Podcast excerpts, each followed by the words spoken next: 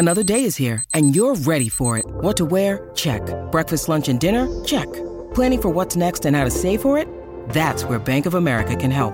For your financial to-dos, Bank of America has experts ready to help get you closer to your goals. Get started at one of our local financial centers or 24-7 in our mobile banking app. Find a location near you at bankofamerica.com slash talk to us. What would you like the power to do? Mobile banking requires downloading the app and is only available for select devices. Message and data rates may apply. Bank of America and a member FDIC. When you need mealtime inspiration, it's worth shopping Kroger, where you'll find over 30,000 mouthwatering choices that excite your inner foodie. And no matter what tasty choice you make, you'll enjoy our everyday low prices, plus extra ways to save, like digital coupons worth over $600 each week. You can also save up to $1 off per gallon at the pump with fuel points. More savings and more inspiring flavors make shopping Kroger worth it every time. Kroger, fresh for everyone. Fuel restrictions apply. It's lunchtime at Tim Hortons, and we're serving up a special deal just for you. Our new $5.99 lunch deal includes your choice of any lunch sandwich and a side of crunchy kettle chips. Because what's lunch without a little crunch? And the sandwich choice is all yours, like a ham and Swiss, Chipotle chicken wrap, BLT, and more, made to order just the way you like it. Tim Hortons' new lunch deal. Simple, delicious, and just $5.99. Now that's a good deal. Only at your neighborhood Tim's. U.S. only. Price and participation vary. Terms apply.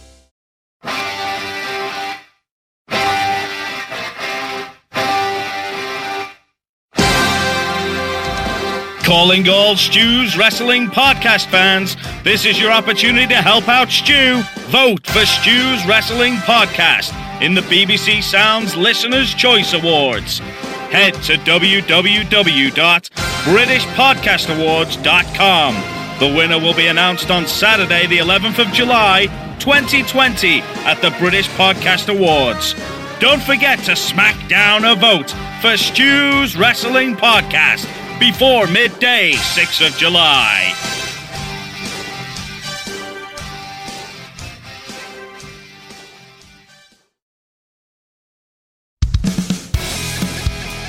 You're listening to Stu's Wrestling Podcast, established 2019. Direct from the North Wales coast. His verbal skills definitely outweigh his wrestling ability. It's time for British Wrestling's sharp shooter, your host, Stu Palmer.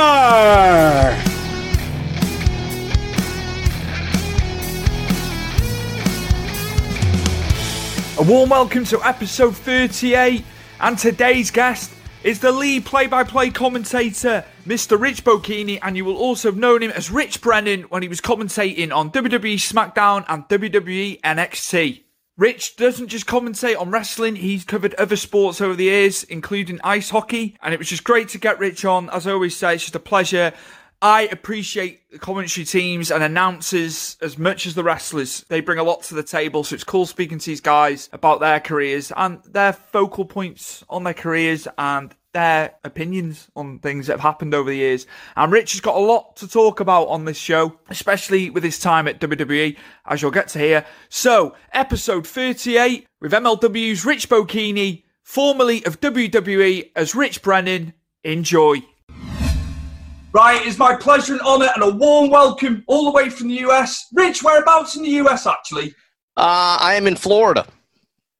All the I way don't want to say I, I don't want to say where in Florida because it's Florida. No, I'm in, I'm in Florida. I'm in Gainesville, uh, Gator Country, and uh, it's hot as hell here today.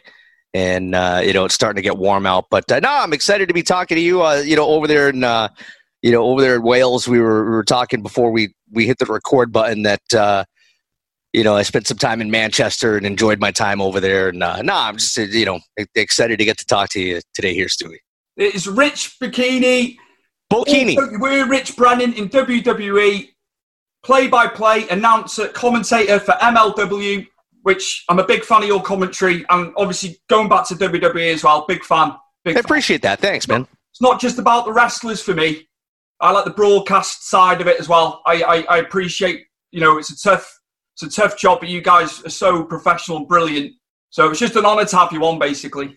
Well, I, I, I, I appreciate that. You know, kind kind of like you. Um, you know, growing up, it was kind of the same thing. Uh, you know, and even now, I you know I get excited like if there's an announcer that uh, that I'm a fan of, and you know even though I'm in the business, you know, uh, I I want to say I geeked out probably, you know, more when I met uh, you know when I met Mean Gene and you know Howard Finkel and, and and some of those guys than I did like you know when I met like Hulk Hogan or some of those some of those guys. It was more of a big deal to me to meet like Mean Gene. That was awesome.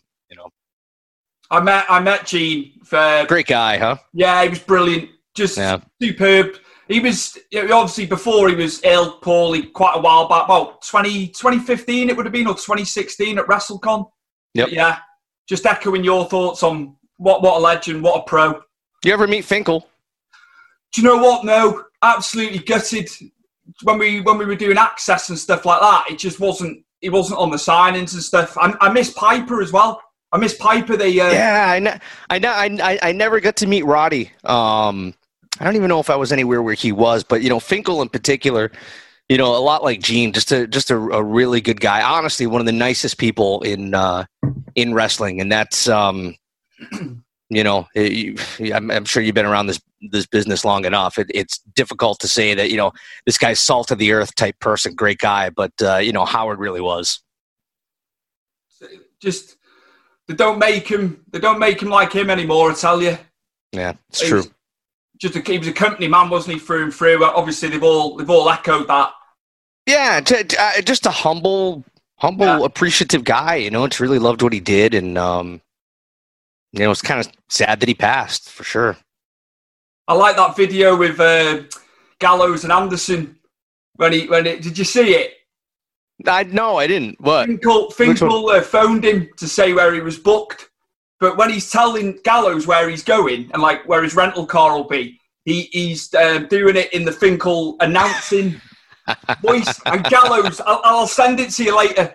Um, it was it was hilarious. It was Oh, hilarious. that's that's awesome. That's super cool. You know what? I think my roommate just let my cat in, so I might be good. okay, man. Right before I hit any wrestling talk, Rich. I Yes. want, to, I want to ask you how is it's a bit of a cliched sentence this at the moment. I'm having to start off with this. How are things during lockdown for yourself? Not all that different for me, uh, to be honest. Um, I work from home. My you know my regular shoot job. I I, I work from home, so I'm.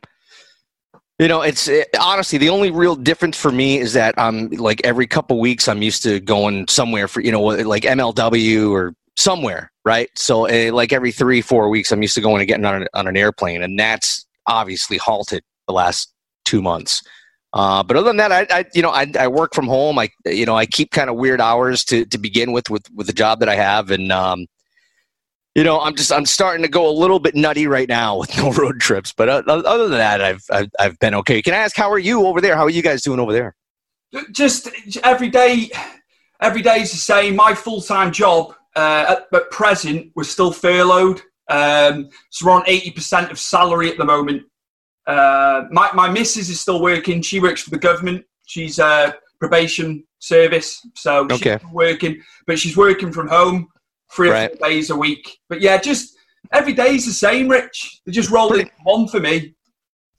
Pretty pretty much the same here, man. You know, lu luckily I'm still working. Not knock on Yeah. wood, and um, you know I'm I'm I'm starting to get a little stir crazy right now. But uh, you know, hopefully hopefully there's some stuff going on soon. So what we all, what we all want, isn't it? Workers, fans. We want, we want it back. When did you first encounter pro wrestling, Rich? I'm looking forward to the answer of this. Ooh, uh, I was probably, I don't know, six, seven years old. Um, I was young. I remember seeing it on TV, and I, I've, I've, I've joked before with people that uh, I remember asking my dad and my uncle. Um, so I knew what boxing was when I was little, and I knew how to explain boxing. And I remember seeing wrestling and saying, "What's that other thing that's kind of like boxing, but it's not?" They kind of kick each other and stuff, right? and uh, it was either my dad or my oh that's pro wrestling oh you know and that i want to say my first one of my first memories of it was uh, it was definitely a wwf show and I, it was definitely captain lou i want to say he was doing uh, cutting a promo it's probably my first memory and you know to tell you who was out there and what was going on necessarily i, I, I don't really remember but I, I just remember seeing that uh, and it would have been the old WWF tapings from probably like Hamburg or something like that, um, or Poughkeepsie, one of those places. And that that was really my first exposure to it. But to actually really get into it and and under you know understand it at some level was probably around uh, you know not long after Hogan first won the title. So you know probably like 84ish, 1984ish is probably when I first started like really paying attention to it. That's further back than me. Fair play. Yeah. Yeah. about about six years difference. 1990 over here for me. So yeah, that's cool. That's cool. Yeah, yeah. You know, I so you know, I, I got a couple of years on on you, and I, you know, I get to see really the tail end, I guess, of the territory era. So you know, like when I grew up, there were still a lot of the territories and the smaller shows that were around. You know, I'd imagine by 1990, I mean, all the territories are pretty much dead by that. Like GWF was probably still around. You know, Global was around at, at that point, I think, and you know the uh, Herb Abrams UWF was was probably around 1990ish. But uh, you know, but um, yeah, you know, I mean, for me, it was uh, really the two staples for me probably would have been the show on Monday night on USA, um, primetime wrestling, and then Saturday nights. You know, like everybody else always talks, Saturdays at 6:05 on on TBS. That was you know that was huge for me. Who were some of the standout guys on the rosters for you when you were growing up? Which guys did you gravitate to? Who who pulled you in? Uh, the Road Warriors, Dusty, um, you know, Jim Cornette, Midnight Express, the, you know, the, I, just that whole era, really.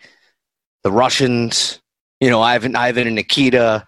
Um, you know, definitely my favorites were, were the Road Warriors. Uh, and I think like probably every, every other kid around, you know, at, at that age, at that time, uh, especially growing up in, in Rhode Island, which at the time we'd get WWF shows every month. Um, so Hogan was, you know, obviously a big deal as well. But it, there was something about something about the NWA and you know Crockett Promotions and that whole thing. You know, I get to watch the AWA as well. Uh, but there was something about that southern, I guess, that southern style of of wrestling, and it was kind of gritty. It was kind of dirty. It was kind of it looked more real. And I remember thinking that as a kid, like, ah, you know, this WWF stuff is, you know, you can tell it's a show, right? But the NWA, yeah, that looks like it might be real. I know it's not, but it looks like it might be. You know what I mean? That was kind of my mindset. That's cool. That's cool. Did any events in the calendar tickle your taste buds? Some people get me to ask that again. Was there any events that stood out? Any pay per views? Growing up as a kid, um, I remember actually, I, I, I actually remember probably the f- might have been the first or second WrestleMania that, that I didn't see. Actually, I remember being in the car.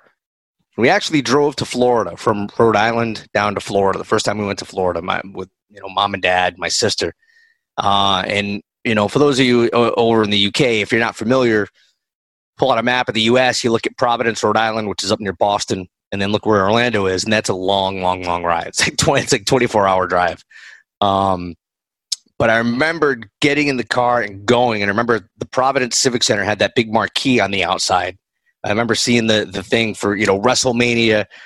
I don't remember if it was the first one or the second one, but I remember seeing the sign for WrestleMania. Being like, man, I you know wish I could wish I could watch that. But uh, I think probably like every other kid at that point, you know, Hogan Andre, WrestleMania three. I, I remember sitting there watching that. Uh, I really wanted to be able to get the Crockett stuff, the NWA stuff, some of the Starcade stuff that was promoted, but in New England, you couldn't get, you know, the closed circuit didn't have it. And by the time pay per view really became a thing, um, you know, a lot's been written about how the WWF kind of shut out Crockett from pay per view. So uh, we never really had the chance up in up in the New England area, or at least the cable company I had, to get any of the Starcades because I tried, I looked. Um, so you know, I had to wait for the uh, for the video store to you know to get the video. So you know, it, again, you, you hear people talking about it like you know some of the stuff that they that they rented at the video store, and like I can still remember seeing some of those videos there, Lords of the Ring, and you know just just some of that stuff. And uh, but yeah, you know, Re- WrestleMania three I think probably stands out for a lot of us, and um, you know some of the Starcade stuff that I've been able to go back and watch. I just wish I would have been able to see it when it happened. What stipulation matches did you like? Did you did you like watching certain stipulations of matches? I, I, I remember thinking that the, the idea of a scaffold match was really cool. Um, in theory, I don't know that it, that that those matches ever really paid off the way that they, you know, because as a kid you're thinking, "Holy crap, they're going to be up on a somebody's going to go flying off the sky." You picture somebody getting like, kind of like what New Jack did, like legitimately pitching somebody off the scaffold. Uh, but when you think about it, it makes sense that that, you know, that's not really going to happen, right? Uh, but you know, the scaffold match idea always seemed cool. Stipulation matches, you know, I mean, any cage match, right? Yeah. Um, you know, the match I, I, I think that probably stands out as a stipulation from very very early on would be Magnum and Tully in the I Quit match, and I remember hearing so much about that. Uh, and I remember waiting for the video to come out because I remember hearing about it after it happened, and you know they're really back selling it on TV. And when I find when the video finally came out and I get to see that, that was that was awesome. Rich, I know you've been involved in other sports with broadcasting, but I just want to I want to stick to wrestling for the time being, and we'll get sure. your broadcasting career because I've done I've done my research. I have done my research. I've, I've done right. fast. Uh, yeah, when did you first get involved with wrestling in in a you know professional capacity in broadcasting? That's what I'll ask. Uh, first time I ever had anything to do with a wrestling show would have been 2009, September of 09. I was the timekeeper for a show that my friend was the ring announcer for, and I just happened to go along with him uh, for the ride. And hey, you want to come and hang out at the show? And I was just planning on just going and hanging out, and they needed somebody to ring the bell. So I thought, like, I was all geeked out. Oh, this is the coolest thing ever. Um, when I really started getting involved was when uh, I, I had moved to Houston, and I actually kind of sort of knew the guy that ran an NWA promotion in Houston. Um, kind of got hooked up with them, trained a little bit. Actually, did some in-ring training because I, I, wanted to referee originally, and um, went and learned how to run the ropes and learned how to, you know, get myself thrown out of the ring and, and that kind of stuff without killing myself. Because um, I wanted to ref. But when it came down to it, you know, I refed, a, I refed a little bit. But when it came down to it, they're like, well, you work in, you know, you've been in broadcasting and radio. I, you know, and the guy that ran it didn't want to be the ring announcer anymore. So I kind of got roped into doing that, even though I wanted to ref. Um, so the, you know there was that that kind of graduated maybe a year later to working for Booker T and getting to, to work with him and train with him a little bit um, and just kind of learn from him and you know from there I you know next thing I knew I was at, I was at WWE it happened really really really quick probably quicker than it should have um, I I joke now that like my wrestling career has gone backwards because I kind of like start you know not not necessarily started out in WWE but I joke that I kind of got there quicker than I should have. Um, and now I've been working the independents, and now I'm really learning a lot more that I probably wish I would have known back then. So again, it's it's it's a backwards progression for me. basically, basically WWE paid me to learn how to become the, you know, I don't want to say like to become one of the best indie announcers in, in, the business, right? But it's like they taught me everything I needed to know and then canned me right as I was starting to get good at it. So I was able to take what I learned there and apply it to the independents. Did Booker T put a word in for you for that position? Yeah, for sure. For I, sure. I know that sounds obvious to ask, but I thought I'd, just ask it just to. Yeah, you know, it, it was one of those things when when I was I was working for him, and my uh, my ex wife actually kind of pushed me to talk to him a little bit more. I had applied for a gig with the Houston Texans, the football team, and went and interviewed with them, and it didn't work out. But the their broadcaster was just you know he listened to my stuff and was really he was impressed with my work and he was kind of you know it's, it's a shame like you should be you should be calling sports somewhere. Because at the time i wasn't. Like i called hockey. I was in houston. I had a corporate job at the time. Um, and i really didn't you know really wasn't happy at that point so the guy at mark at the texans had heard my stuff he said oh you should be you know really be calling sports somewhere and i told my my wife at the time. I told her that she was the one that kind of nudged me and said, "Well, you should talk to Booker." Um, and I didn't really. I was kind of weary about asking him because a lot of a lot of guys that go train at his school with the idea that well, Booker's going to get me to WWE, and yeah, that was, yeah. ne- you know, that for me that was honestly it was the furthest thing from my mind when I got started because, like I said, I wanted to referee. I had no grand illusions of you know what I mean? Going to WWE, it never really even crossed my mind. It, was just kind of, you know, I, I just I wanted to do it for fun because I was always a fan. I just wanted to referee and just be part of it. Um, you know, but it was after that interview and talking, you know, my wife, she kind of nudged me. So I talked to him and he was like, you know, he, he told me he thought I was ready right then, at least to, you know, to learn. So, you know, I put something together and, you know, that kind of started the process. And it was probably about, you know, a little less than a year later when, um, you know, I got a tryout and, you know, the, re- the rest is history. So book definitely, definitely helped for sure. I just thought I'd ask, obviously, you know, I, I wanted to see how, how, how it came to yeah. fruition for you. How, how was your experience in WWE? I know it's quite a broad one. Um, so, uh, you know, uh, simultaneously the coolest and worst experience of my life. I don't know if that makes sense or not, but you know, it was a dream come true. Yeah. In a lot of ways, um, and I say an offbeat dream because it was like you know it was never. And I just want to make it clear, like it was never my goal when I started out as an announcer. Like I'm going to go in and announce wrestling. I always thought it would be cool to do it, but it was like how do you even get that? How do you even do that? How do you know, right? How does that even happen? So it was never even really in the back of my head. Besides, like, oh, that'd be cool if I get to do that someday, right?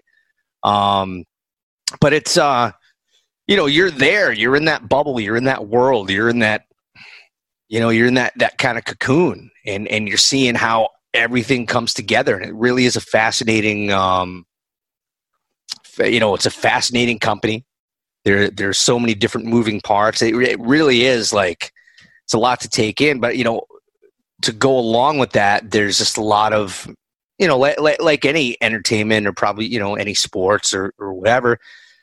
There's just a lot of politics and a lot of backstabbing and a lot of you know, yeah, you know, if you're not part of the right crew of people, then you know you're probably not going to be it's it's like it's like anything else right you uh, you, you know if if you go in and and, and you and you you know, you want a politic. I, you know, I, again, I, I don't, I don't want to make it sound like it's sour grapes or anything like that. No, I, no, I, no, you know, I, I, I enjoyed my time there mm-hmm. in many ways, and I also hated my time there in many ways. To be, you know, to be frank and, and to be honest, and a lot of that has to do with just a lot of the, just a lot of, you know, quite frankly, a lot of the bullshit that you have to put up with when you work there.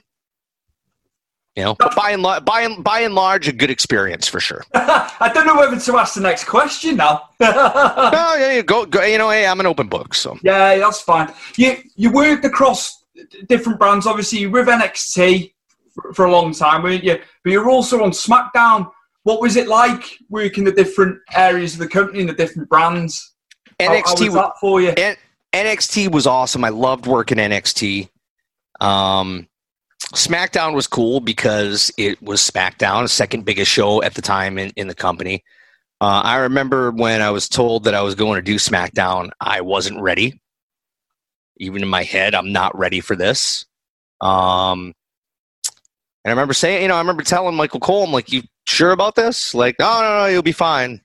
You know, and you know, I was on the show for what four months or five months, and they and they brought in uh, they brought in Ranallo. Um, so you know who knows? I don't know if that was going to be the long term plan anyway and i kind of figured that uh, you know because i knew they were switching from Syfy going over to usa i kind of figured that i wouldn't be calling that show. I kind of figured that michael cole that they would stick cole because that's what they always do. Cole and always ends up back in those spots. Um, so you know it was it was cool. Again it was cool. Uh, i'm thankful. I realized that there's not a lot of people who have had that opportunity so again, I don't want to make it sound like sour grapes, but at, you know, on the same time, I wish that I would have had a little bit more time. You know, just doing NXT or main event superstars, really NXT, and just really learning and and, and understanding. Because here's the thing: when you're in that, when you're there and you're doing that, it's not about calling matches anymore. When you're the play-by-play guy, and I know it sounds counterintuitive, but it's more about the traffic and the broadcast and about you know pitching to packages and you know, doing the, the, doing those types of things. That's why Michael Cole is there. I love Cole. You know, a lot of people crap on on him. They they yeah. don't think he's a good announcer, but there's a reason why Vince continually turns to Michael Cole because he knows the way that Vince wants things or that Kevin yeah. Dunn wants things. And you know, I, I've seen Cole legitimately go out there with no run sheet and just get produced through the headset, and he does it seamlessly. It's not an easy thing to do. Um, I wish I would have had a little more time to kind of hone that, kind of hone those skills. I've gotten better at it now. Yeah. Um, I'm probably, you know, I, I'm definitely not, still not at Cole's level when it comes to when it comes to that stuff. Um, but doing MLW and, and some of the other stuff I've done, I've just got a better grasp of that stuff at this point. Um, but again, you know, like I said before, my wrestling announcing career has gone completely backwards. Um, but uh, you know, it was uh, it, it, it was cool. It was fun. NXT, NXT was really where my heart was. Um, I wish I, I could have called that show a little bit longer, but you know, again, it was you know was what it was. I, I, just to go back to Cole, it's people online behind a keyboard with no broadcast experience turning around and saying the things.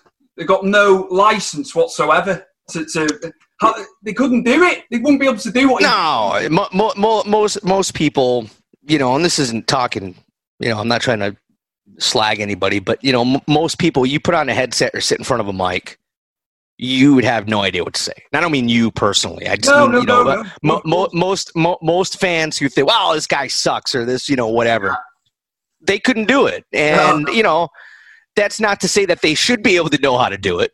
And that's also not to say that they that they're not allowed to criticize. Of course, they're allowed to criticize, but uh, but you're right.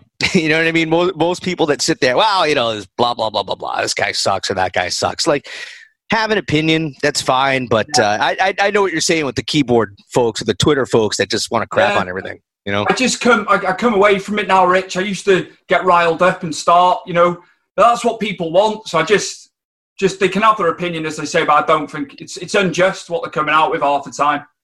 Ninety percent of the time, I mean, listen, you know, like I, I'm, I, I can't play hockey at a high level or you know baseball at a high level, but you know, I'm going to go to the game and I'm going to sit there and you know, I'm going to second guess the coach.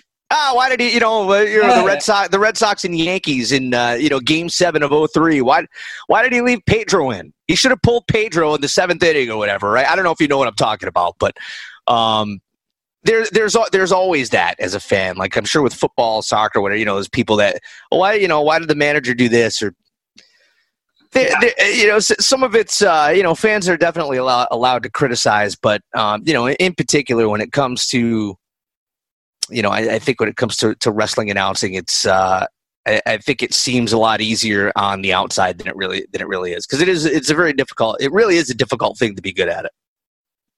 Rich, did you have much interaction with Mr. McMahon? That's what I wanted to ask. Uh, not a ton here and there. He knew my name. Um, I, you know, I'd see him in Gorilla. Hello, Rich. Hello, sir. You know that type of stuff. Yeah. Um, he was in my headset a handful of times. I remember calling the show at Madison Square Garden, and he, and he was in in my headset. Um, funny story that I can tell you is when John Cena came out. You know, John comes out and he usually does a thing where he stands there and he talks to the camera. He's like, he'll stand there and look around, and then he does that thing and he says something in the camera and then he runs down to the ring, right? So out comes John Cena and he doesn't say anything. And he's standing there. So I start talking and almost right as I start talking, John starts talking. Wouldn't you know it? Of course, right? And all of a sudden in the hear in the headset I hear, "Lay out. John's talking." And my asshole would have puckered. You know what I mean? yeah, you know, I, I, my, I just kind of, right? You don't know what to do. And then, you know, so I let John do his thing. And then, you know, it felt like forever. All you hear is talk. So I, you know, I, I, I, I remember that. But, uh, nah, you know, uh, Vince was, um, you know, uh, Michael Cole, I think, who was producing me 99% of the time, I'm sure got an earful from Vince. Because I don't think Vince like somebody was asking me the this the other day. Did Vince like you as an announcer? And I said no. He said, Did Vince hate you as an announcer? And I said no. He said, Does Vince like anybody as an announcer? And I was like, No. Because I think that's true. I don't think Vince likes anybody as an announcer besides himself. he was very he was very good at it as well when he, he did it. I I like I liked him on the on the uh, mic stuff doing doing the Yeah, I, doing the arm I, and all that. I, I, I, I, you know, I always enjoyed Vince for the most part, and still he started screaming all the time in uh, in, the, in in the early nineties. like, all right, enough. But um, you know, it's kind of one of those things where he knew how to do it and he knew what he wanted, and he just expects that you're going to know what he's thinking, right? Yeah. And it, it- that kind of brings me back to my Michael Cole point, and it also kind of brings me back to, or brings me around to like a Bruce Pritchard point, where you've heard people talk before. I think Bruce has even said this, like he knows how Vince's mind works. He knows what Vince wants. He's like the Vince whisperer. Cole is in many ways the same way. He knows what Vince wants. So, you know, take that for what it's worth. Turnbuckle TV is the home of UK Wrestling on Demand, featuring over 40 UK wrestling promotions and other wrestling related channels. Subscribe today from just $1.99 and start your free one month trial now. GTG, often imitated but never duplicated. Kind of broad at the shoulder, narrow at the hip. No other promotion. Give us any lip. We the best of the best. The beast of the east. SOS, simply out of sight. GTG. What he said, good times guaranteed. I'm going to fast forward now. How did MLW come about in 2017? How did you end up with Major League Wrestling? Come away from Um, WWE now. Uh, so the long and short of it is, I, I was- I was doing a, an independent show in Orlando, and I worked uh, I worked that show with MSL, Mr. Saint Laurent, who's the you know the talent relations uh, VP or you know for for MLW. So he and I worked that show, and it wasn't an MLW show; it was, it was another company. And uh, a pretty good show actually, but nobody came out for. it. Like I remember Shayna Baszler was on the show, and then Kyle O'Reilly was on the show, Tom Lawlor. Like it was, it was a really good show. Um, and uh, I worked that show with MSL, and he kind of tipped me off. He's like, "Hey, there might be something brewing." Well, what's going on? Well, I don't know yet, but you know, blah blah blah blah blah.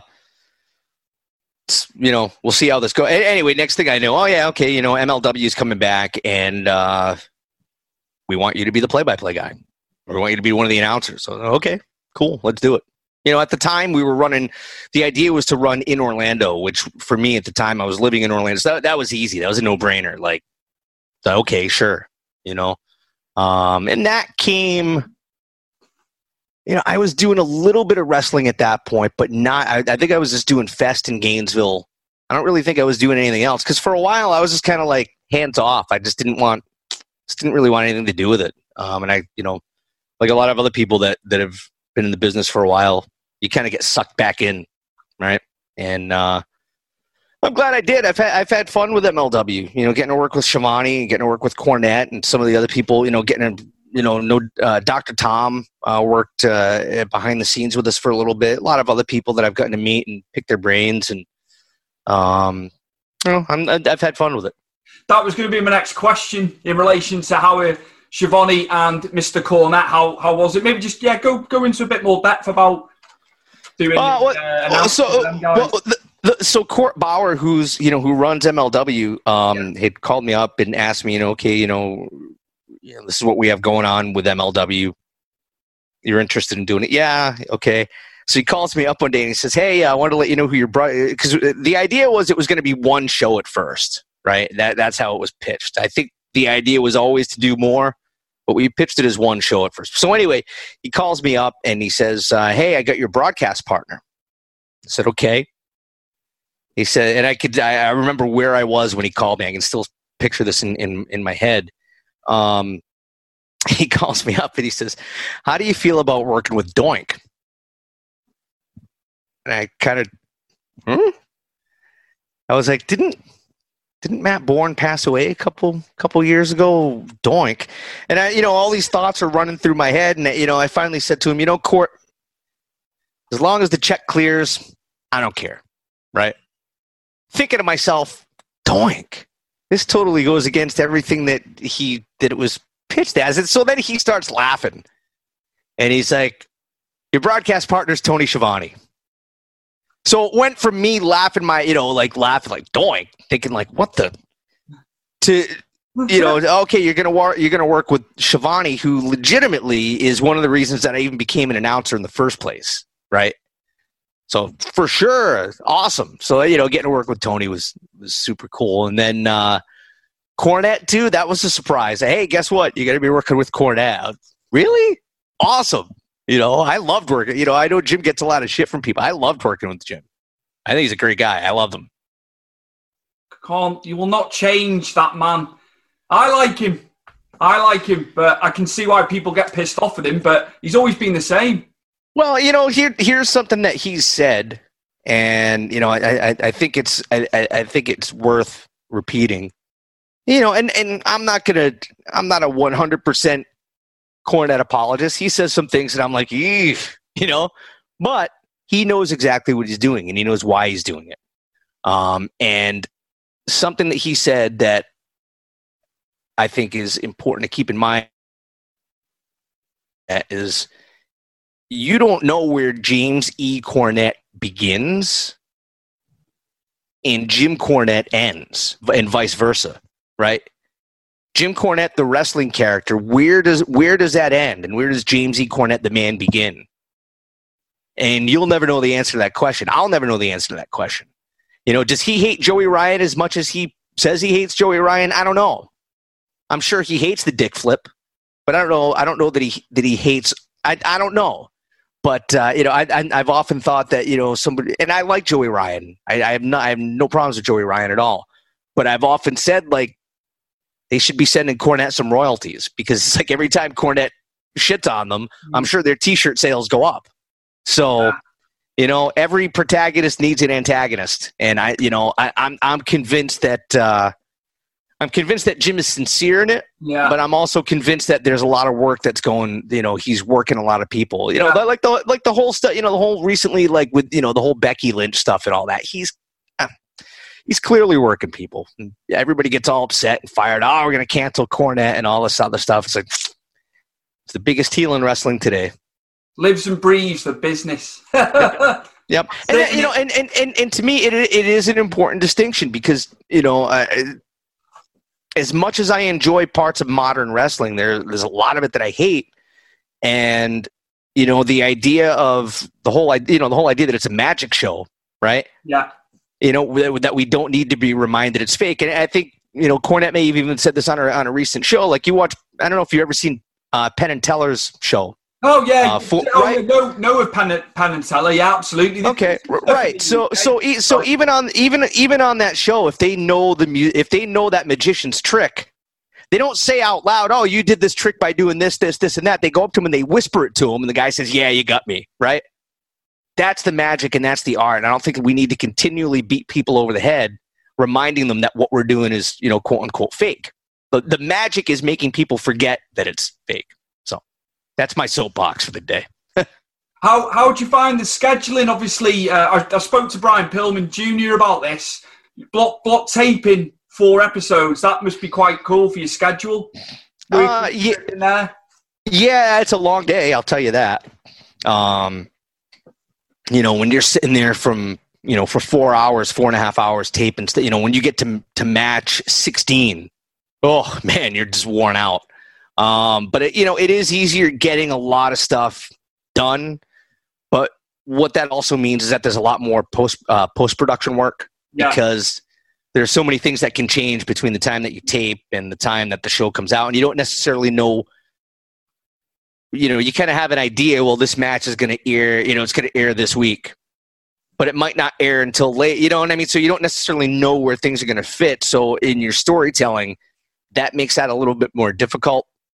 Um, so, you know, it, it just means that there's a lot more to clean up uh, post production. Whereas you're doing it week to week, you know, that has its advantages too because, like, you're in real time and you know where you are. So there, there's pros and cons to both for sure. Are you are you still allowed to work for other promotions, or are you exclusive now to MLW? How how how was that working now? So right now, I, I can so I can work for pretty much anybody right now. Um, I'm not like I'm not under contract right now. I'm I'm just you know one off each show. Um, you know, hopefully that's you know we we may change that at at some point, but um, you know, uh, like I do Defy out of Seattle. Um, that's not anything that I plan on giving up anytime soon. Um, I, you know, I, I, I think with MLW, um, you know, and you know, I, I, I, I've got some, you know, we're, we're going to talk a little bit more about this stuff here as we get back to, to more normalcy. But uh, I think with them, as long as I'm not doing any other wrestling TV necessarily, I don't think they really have much of a problem. Um, you know, like if I showed up on Impact, I don't think they'd be too happy. Yeah. But um, you know, or AEW or AEW or something. But I don't see that happening anytime soon anyway. You know what I mean? So, um so yeah, I mean, for the most part, I can I can do. I, I think as long as it's not TV, I think yeah. I'm fine. It's nice, nice that you have that freedom, Rich. Well, you know, I, you know, to to be, to be honest, um, you know, I'm not. I, this isn't. It's not a full time thing for me, right? So, you know, I, if if I'm not having fun, I'm not enjoying it, then I'm not going to do it. Um.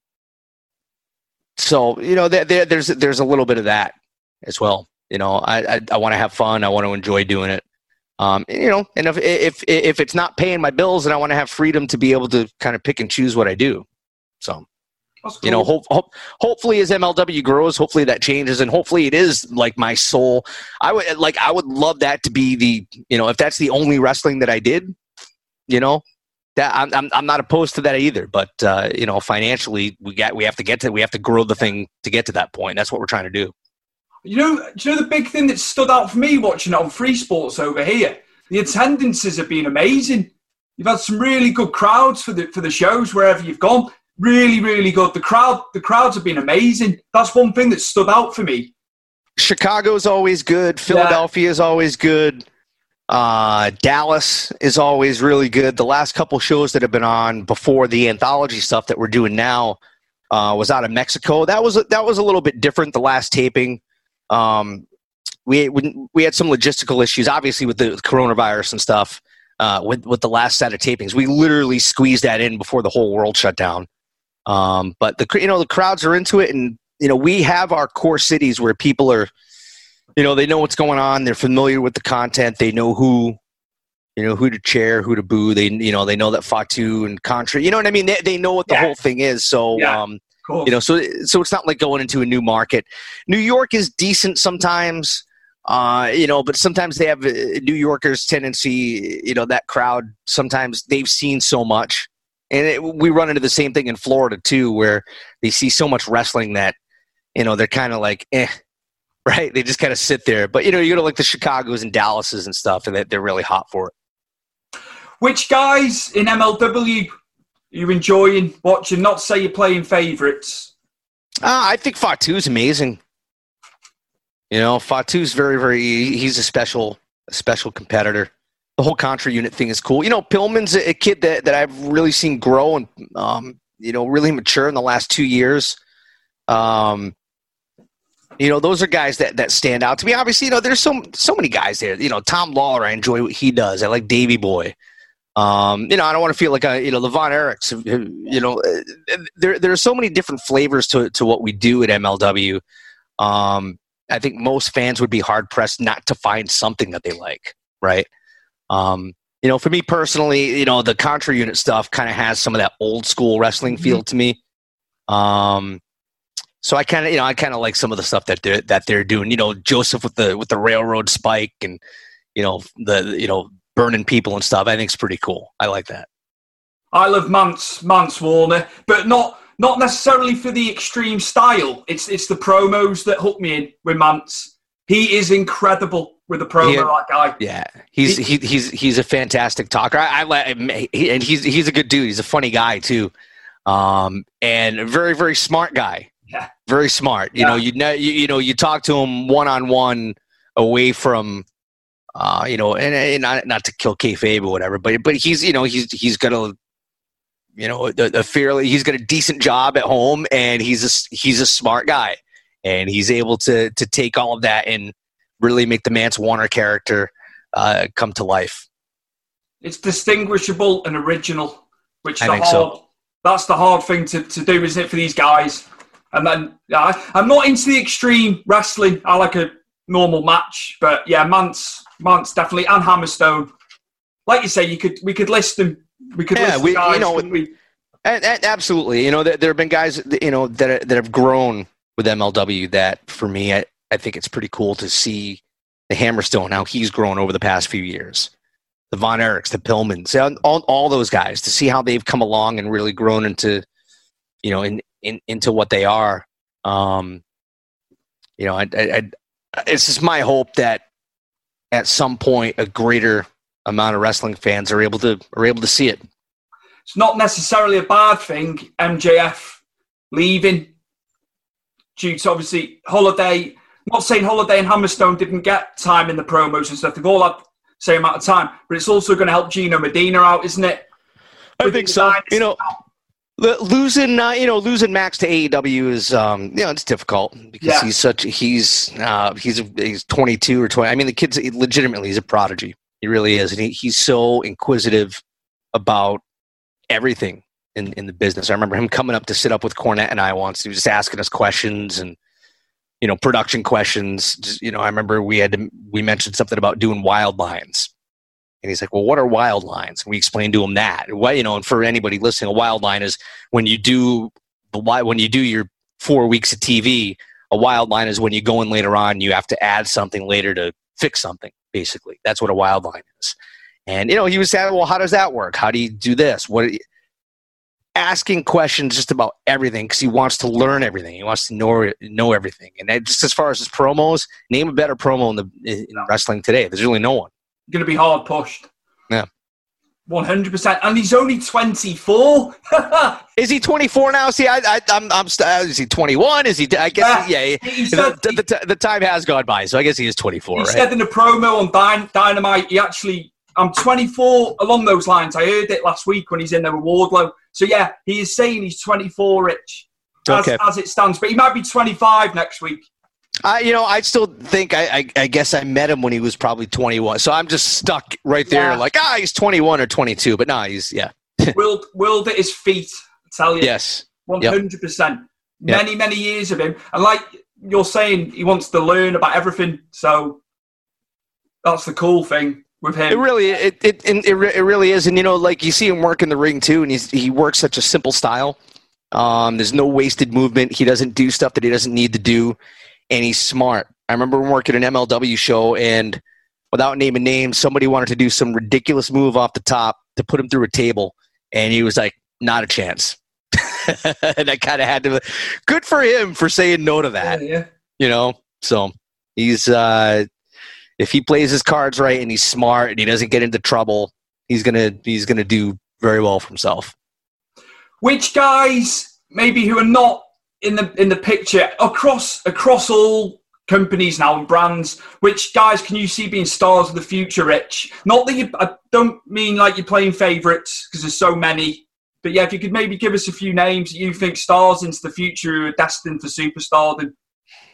I'm trying. I'm trying to think of. Um, I haven't really called any. You know, I haven't called any matches in you know two months now, right? So I'm I'm kind of.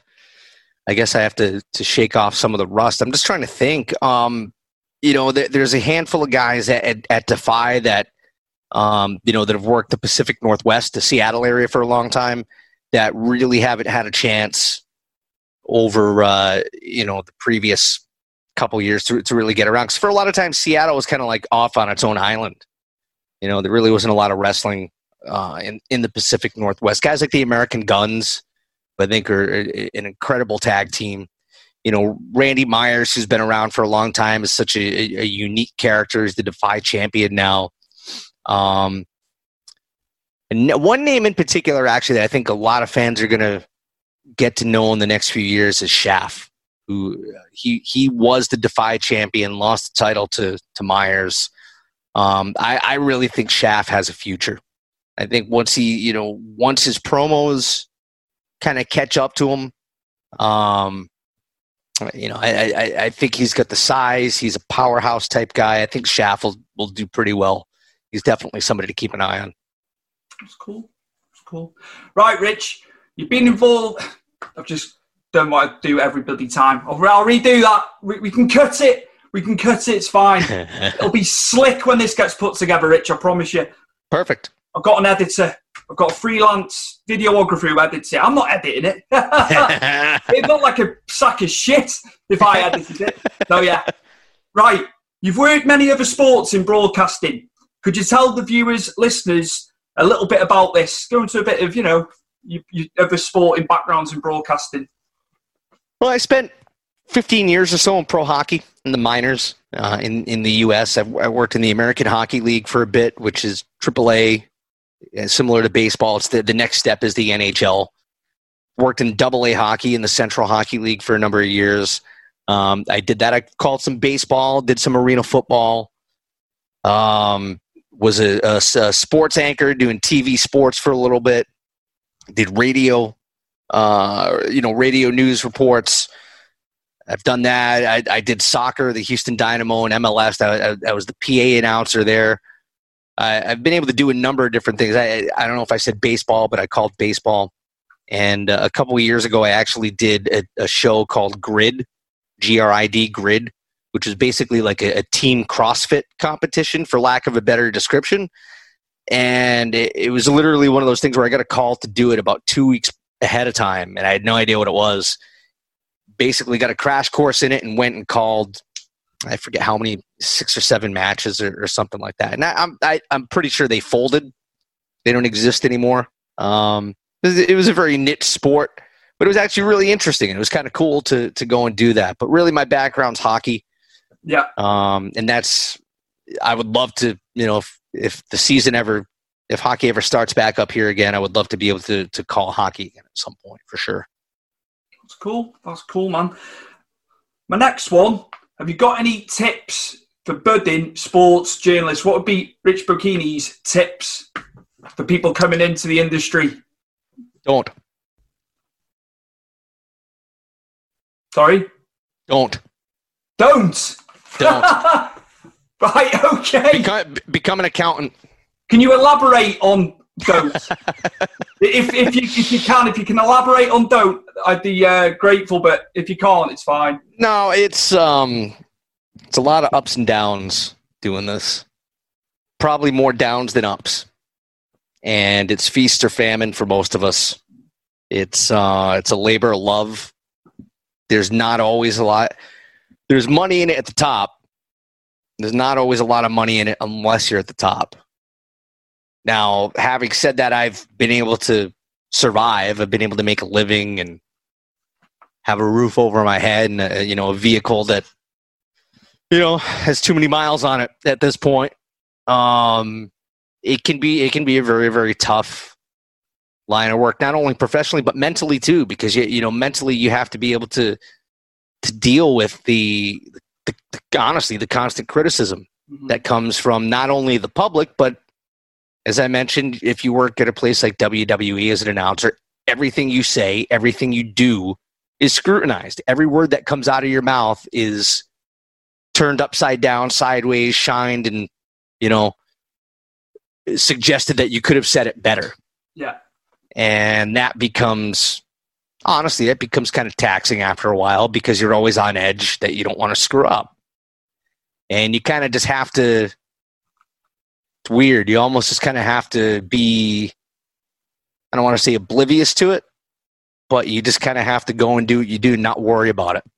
And that's it. T- it takes some confidence, I, I, guess, to get there. And I, I think it's anybody who's in any kind of any kind of performing art, even if you're an athlete um, or a musician or something. You know, th- there's something within us that we, you know, there, there's something that compels us to perform and that outside validation in many ways is important, even though a lot of us say it isn't. A lot, you know, some of it is. There, the, you want that external validation. The trick is not letting that external validation become the be all end all. Because that can really, I know a lot of people, especially in wrestling, that they live for that. And if they're not getting that, their whole world is upside down. You kind of need to need to get to a point where you know what you're doing is what you want it to be and what your boss wants it to be, and the rest, everybody else can, you know, the fans, quite frankly, can go to hell.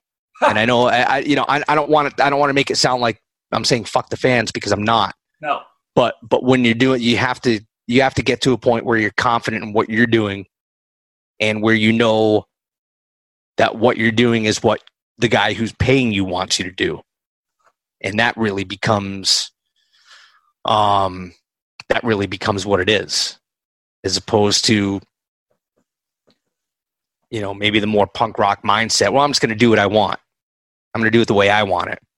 Okay well if you want to work at wwe it's not going to happen. You have to do it how they want it you know? So you know that's so when i say don't get into it um a lot of people get into sports broadcasting or wrestling or you know whatever thinking that it's going to be they probably think in the back of their head well you know it's it's tough.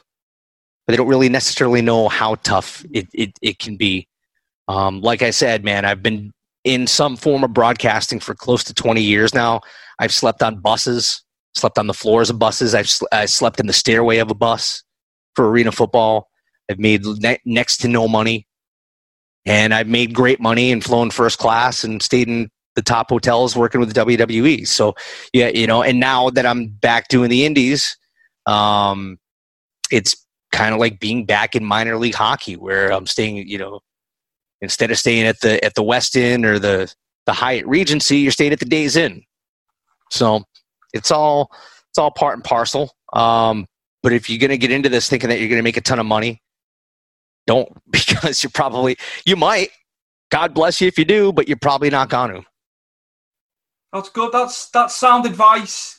You've done it for many years, man. That, that's uh, that was quite that, that was quite a barometer that as well, Rich. Saying I hope I hope it doesn't sound bitter. I hope it doesn't sound bitter. No, no, not at all. No, it's honest. It's not bitter. I think you're just being honest about it, which no, that's that's commendable, man. You, you've been honest. Honesty is the best policy, my mum says. I try to. Uh, sometimes I'm too honest for my own good, unfortunately. But um, that's you know, that, I don't know any other way to do it. Be, your, be yourself, man. That's it. Yep. What you can do. Right, Rich. Can you please plug your social media for the viewers, listeners? Yeah. Absolutely. So obviously, uh, every week on MLW, which you can check out uh, over in the UK on Free Sports uh, or on YouTube.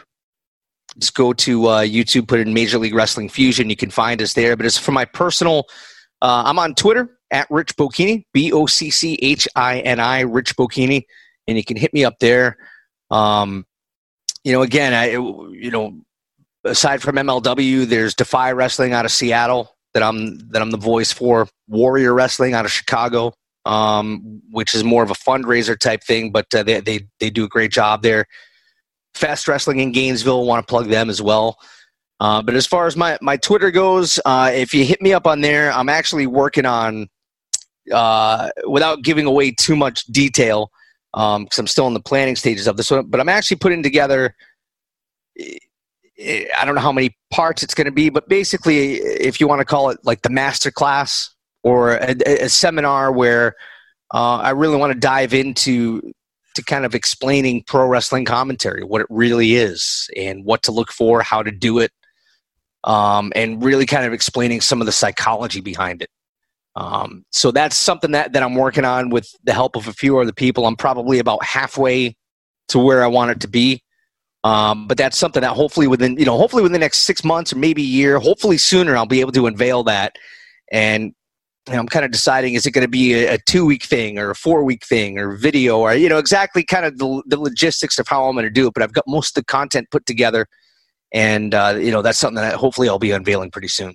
That's cool, man. No, I, I look forward to seeing that once it's all all done and you've completed it. That'll be cool to see. For sure. Uh, Rich Bocchini, play-by-play commentator for MLW, MLW Fusion, Major League Wrestling. Thank you very much for coming on today. I appreciate it, Rich. You spent uh, Stu, a, a, a, pleasure. More than happy to you know to talk to the fans, and uh, always a pleasure talking to somebody uh, over in the UK for sure. A big thank you to Stephen Ash and Ed Dowling for producing the track. It's Stu's Wrestling Podcast, the theme. So thank you very much for that, lads. Much appreciated. Love it. It fits really well. So cheers. Thanks to you. Big thank you to Mike Angus for the show intro, as always. Superb, superb.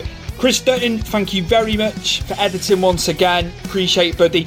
And also to Lee, who does my website. Lee puts the stuff up on the website. Without you guys, I'd be screwed. So, once again, as always, appreciate everything you do for me and the time you spend doing the things you do for me. It means a lot, guys.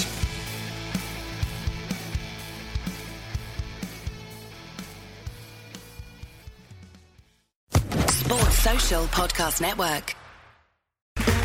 Okay, round two. Name something that's not boring. A laundry? Ooh, a book club. Computer solitaire, huh? Ah, oh, sorry, we were looking for Chumba Casino. That's right. ChumbaCasino.com has over 100 casino style games. Join today and play for free for your chance to redeem some serious prizes. ChumbaCasino.com. No purchase necessary. Full prohibited by law. 18 plus terms and conditions apply. See website for details.